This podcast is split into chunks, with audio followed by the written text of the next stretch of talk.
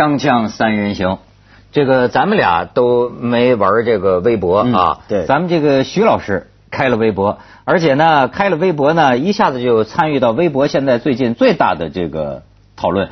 你看，是不是中国的微博跟美国的类似的玩意儿它不太一样？对，哦，非常不一样，非常不一样，非常。好像全世界就是中国这种功能是最特别的。对，我听他们分析过，因为我们的这个相对来说，我们的平面媒体啊、印刷媒体啊，包括电子媒体的控制啊、管理比较多。没那么自由，所以他们一般对政治发牢骚，他们就发到报纸上，发到别的谈话节目什么地方去。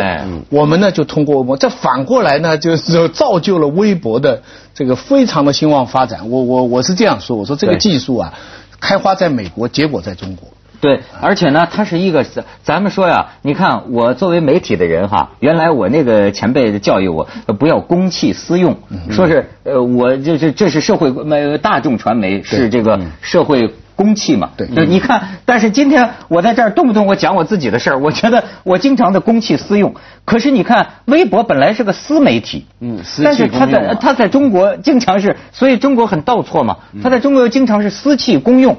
微博也不能说是私媒体，微博写上去就是大家可以看到，其实也是公媒体。微博上你不能去指名道姓骂另外一个人呐，或者骂出口啊，那是会被举报，会被人家管制的。删掉。你在节目里讲自己的事情，也不是公器私用，因为当你在节目里，就像一个作家在作品里写自己的私人感情，这个时候你已经是把它客观化了，把它对象化，哪怕是写自己的恋爱日记，人家也把你当一个人物来看了。所以咱俩不用开，这儿就是咱俩的微博，对，基本叫微博大博。但我觉得有一点是我一直觉得微博，我有点抗拒的是什么？因为微博跟比如说在美国流行的 Twitter 有个很不一样的地方，就是 Twitter 这个东西啊，推特它原来是个很平等的一个沟通环境，所有人在上面都是平等交流的。但是微博这个东西呢，在新浪来讲或者腾讯来讲，它有一点跟他们完全不同，就是它特别注重名人认证、名人效应，它特别注重比如说今天要邀请你来开微博。推特一辈子都不会想到去邀请奥巴马开推特，是你自己要去开的，他不会主动邀请你。那为什么我们这里会主动邀请你呢？是为了增加它的流量、它的商业价值等等等等。那所以中国的微博会有什么很多 V 啊，要加 V 啊这些东西。然后中国的微博也更注重你有多少人跟随你，你有多少粉丝，你有多出名，然后乃至于出现很商业化的东西，比如说你给多少钱，然后买多少个关注，多少个粉丝，是。那这些都是让我觉得很不适应，因为像我们这种人，我们都已经是公众人物，我就觉得没有必要再去霸占那么多的话语频道。对不对？那应该是个草根的东西。但草根吗？我跟你说，现在都是拿明星在打仗的。对啊，而且他们有网站的人跟我讲，我不了解他们这行市哈。他们说现在办的成本越来越高，为什么？因为最初可能是个明星，弄上来他们也很高兴，但是慢慢他就发现呢，那一家出钱拉明星，你到我这儿开微博，然后呢，这个事情就变成竞争了。这个如果我不给这个明星钱，在我这儿开啊。这明星就会被他拉去，我的这个点击率啊，你像，而且甚至徐老师就碰见了有人跟你这个兜搭生意的，这不断的有，会有人来告诉你，大概的意思就是说，你要是能花钱的话，我们可以给你多出很多粉丝。那么也有人来告诉你，你这个微博呢已经有市场价值的了，我们会来教你怎么利用等等。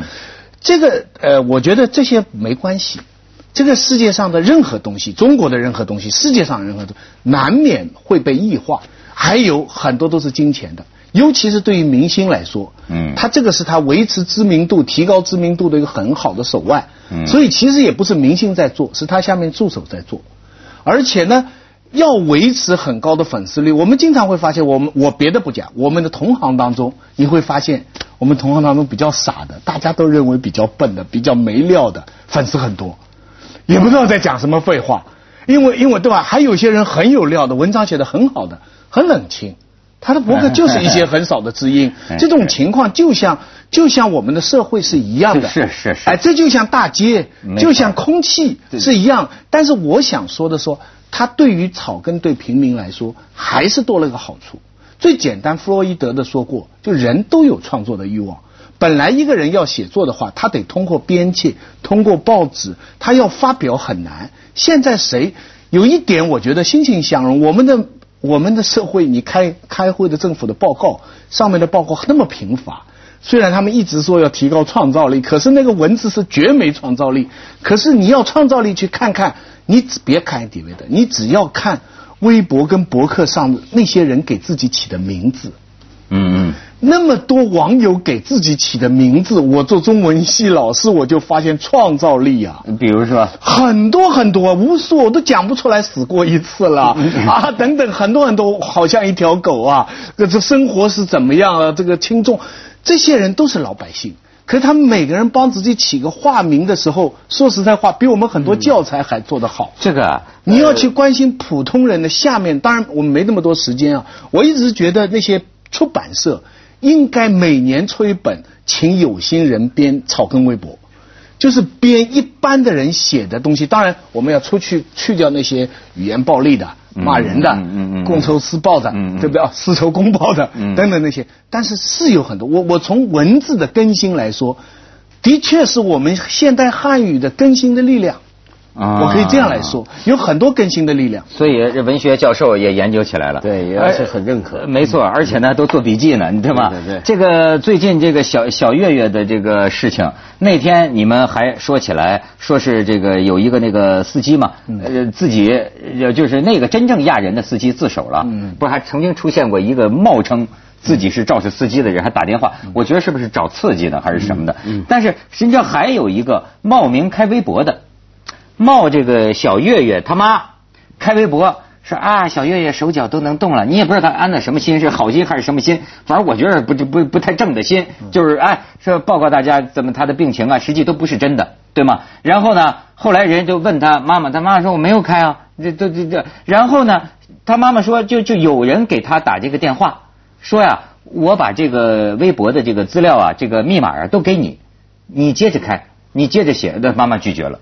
当然这两天他妈妈后悔都来不及了，因为很多人也指出这个整个事件父母也有责任，你这个2岁的小孩走在街中间，对不对？他们自己肯定是已经是这个哪还管得上开微博。不过我注意到另外一个动向是，广州现在开始全省的大讨论，就是要不要为见义勇为跟见死不救立法，有2种不同的意见。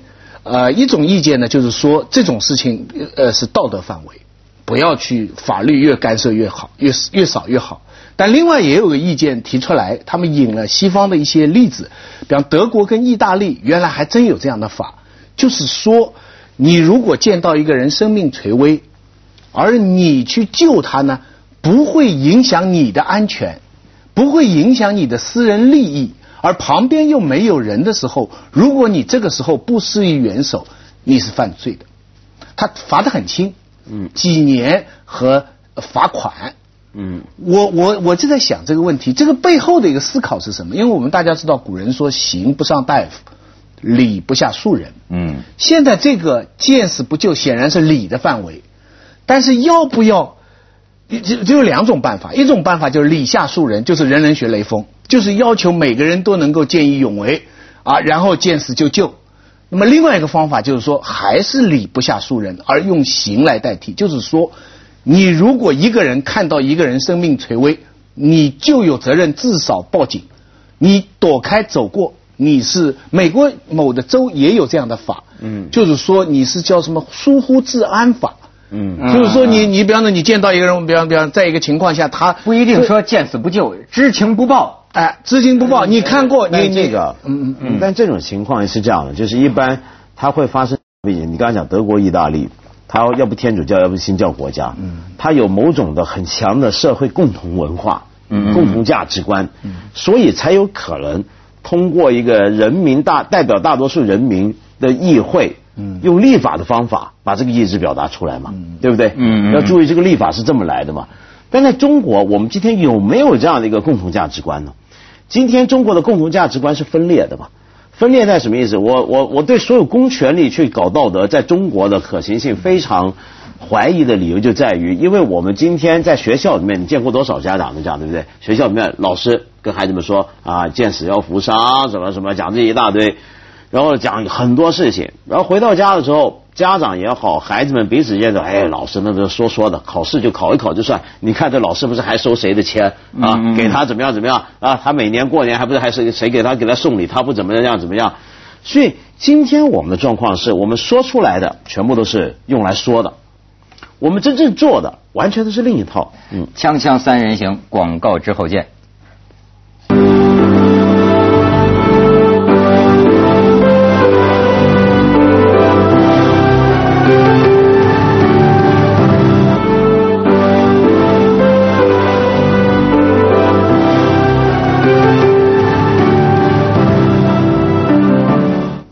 这我也有一个疑惑啊，就是说，当然这个陈贤妹老太太这生动的说明是吧，这个劳动人民最高尚，对吧？就是没有什么文化，没读过书的，但是可能有这么高尚的情操。李斯求诸也啊，对，这个对，但是就说，我也有一个感觉，就是那见义勇为啊，恐怕是一种教养。对，见义勇为，它是一个民族的一种长期以来祖辈。这么样的为人处事，对吧？这么样的成为人的一种本能。老实讲，人性可能都挺阴暗，都是趋利避害的。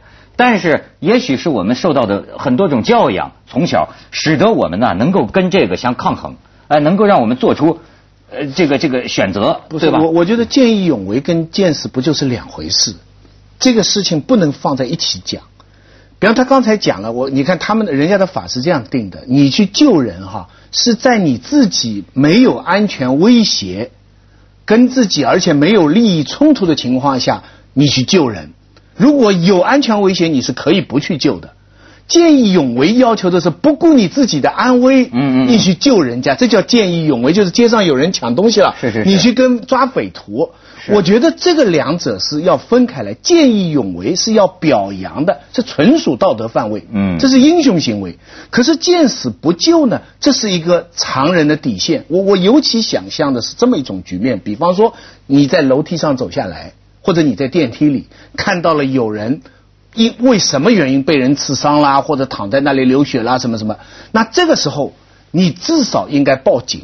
我觉得如果这个时候你也说我出于害怕我躲开，我也不报警，我就绕过走掉，我觉得不仅心里不安，而且对于社会秩序你没有尽到你一个公民的基本责任。香港要是见死不救，比如说看见凶杀案，这人杀死在那儿，他也不管，也不报警，要犯罪吗？香港有问题，这不叫犯罪啊，不叫犯罪。其实大部分国家都没有立这样的法，大部分都没有。我想说陈贤妹这个事情啊，还有一个很特别，就联系我们一开始讲微博那个状况。微博在中国变成一种出名的工具，变成一个名人让自己维持名气或者增加名气的一个工具。它正好符合了中国人这几年来从芙蓉姐姐一直以来很常见的一个状况，就想出名。这几年我们流行几个字眼，炒作，对不对？注意到没有？这次陈贤妹这个事儿出来之后，有人就说她是不是想炒作？我们想象一下啊。你如果看到一个人这么见义勇为，你说他是想炒作，这表示你心里面有这么一种想法，就是说我如果在这个地方我去救人，我是可以出名的，我甚至可能是因为我想出名，想拿钱，想出名，所以我才去救人。所以你因为有这样的这个心理的暗示给自己，你才会说他是要炒作。中国人到底是要多想出名，有多想出名，才那个心态才能达到这样的一个程度，是看到这样的一个老太太做了这样的事儿的时候，还要说你是想炒作。然后后来还没完啊，就一开始只是他的街坊说他是想拿钱，就后来他不要钱，后来说他是想出名，因为媒体采访他，结果发现他怕记者，躲到一边去，归隐清远。然后大家就更加称赞他。这时候呢，按照同样的这种阴暗逻辑再推理下去，我们甚至可以预见到，甚至有人会说他这是终极炒作了，就是他下次要到政协委员，对，达到这个最清高中的地步，这个炒作太高端了。邓建国想这个事情要轮在我头上，我可得好好策划一下，对吧？你想想看，我们中国那种想出名的想这个欲望强烈到一个什么样的一个地步？但是我还是想讲回来，这次大家这么激烈的这个反应哈，很大原因是因为那个摄像机，所有这些整个事情，司机、小孩、18个路人等等，要是他们知道有这个摄像机，他们的行为都有所不同。尤其这18个路人，我看了整个这个东西，你知道我比较害怕的是个什么？为什么我觉得害怕？我又觉得自己羞耻，就是说，其实我们人生啊，我们每做一件事情都有个摄像机在上面。嗯，不是说人在做天在看，天有眼呐。嗯，我们只是当它不存在。只要你一想到都有这么一个东西在，反正我看这个画面我是害怕。不过中国人已经不管这套很久了，这个我们不管他，老天爷啊什么的。你知道这个啊，就是我还问了一个司机啊，我就说如果你前轮呢压着一个小孩儿，这么小你也看不见，比车头还矮得多啊，你知不知道他是小孩儿？哎，他的回答很有意思，你知道吗？他说啊，他说这个应该是知道的，但是呢会有侥幸心理，就会希望不是，然后呢。就开过去了。No， 这个我开车的人我知道，没有这个道理的。不管你压到了什么，你得下来看的。这个除非他这个驾照是花钱买来的。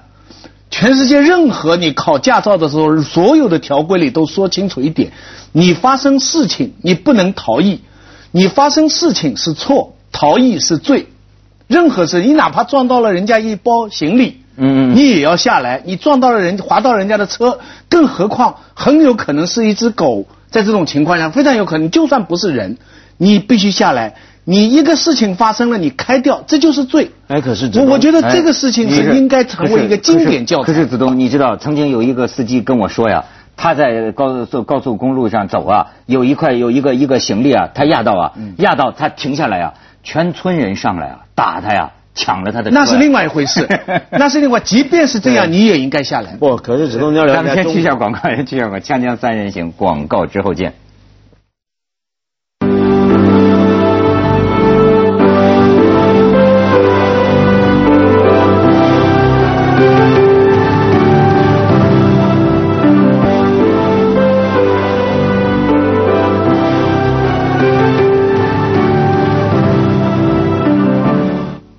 你要了解到啊，就是在中国的情况是这样的，中国人是怕麻烦的人，很多人是开车撞到个什么东西，踩到了什么东西，他本能想的就是千万别惹什么麻烦，他想到的是要逃离麻烦现场，他会觉得如果他停车下来那就会很麻烦。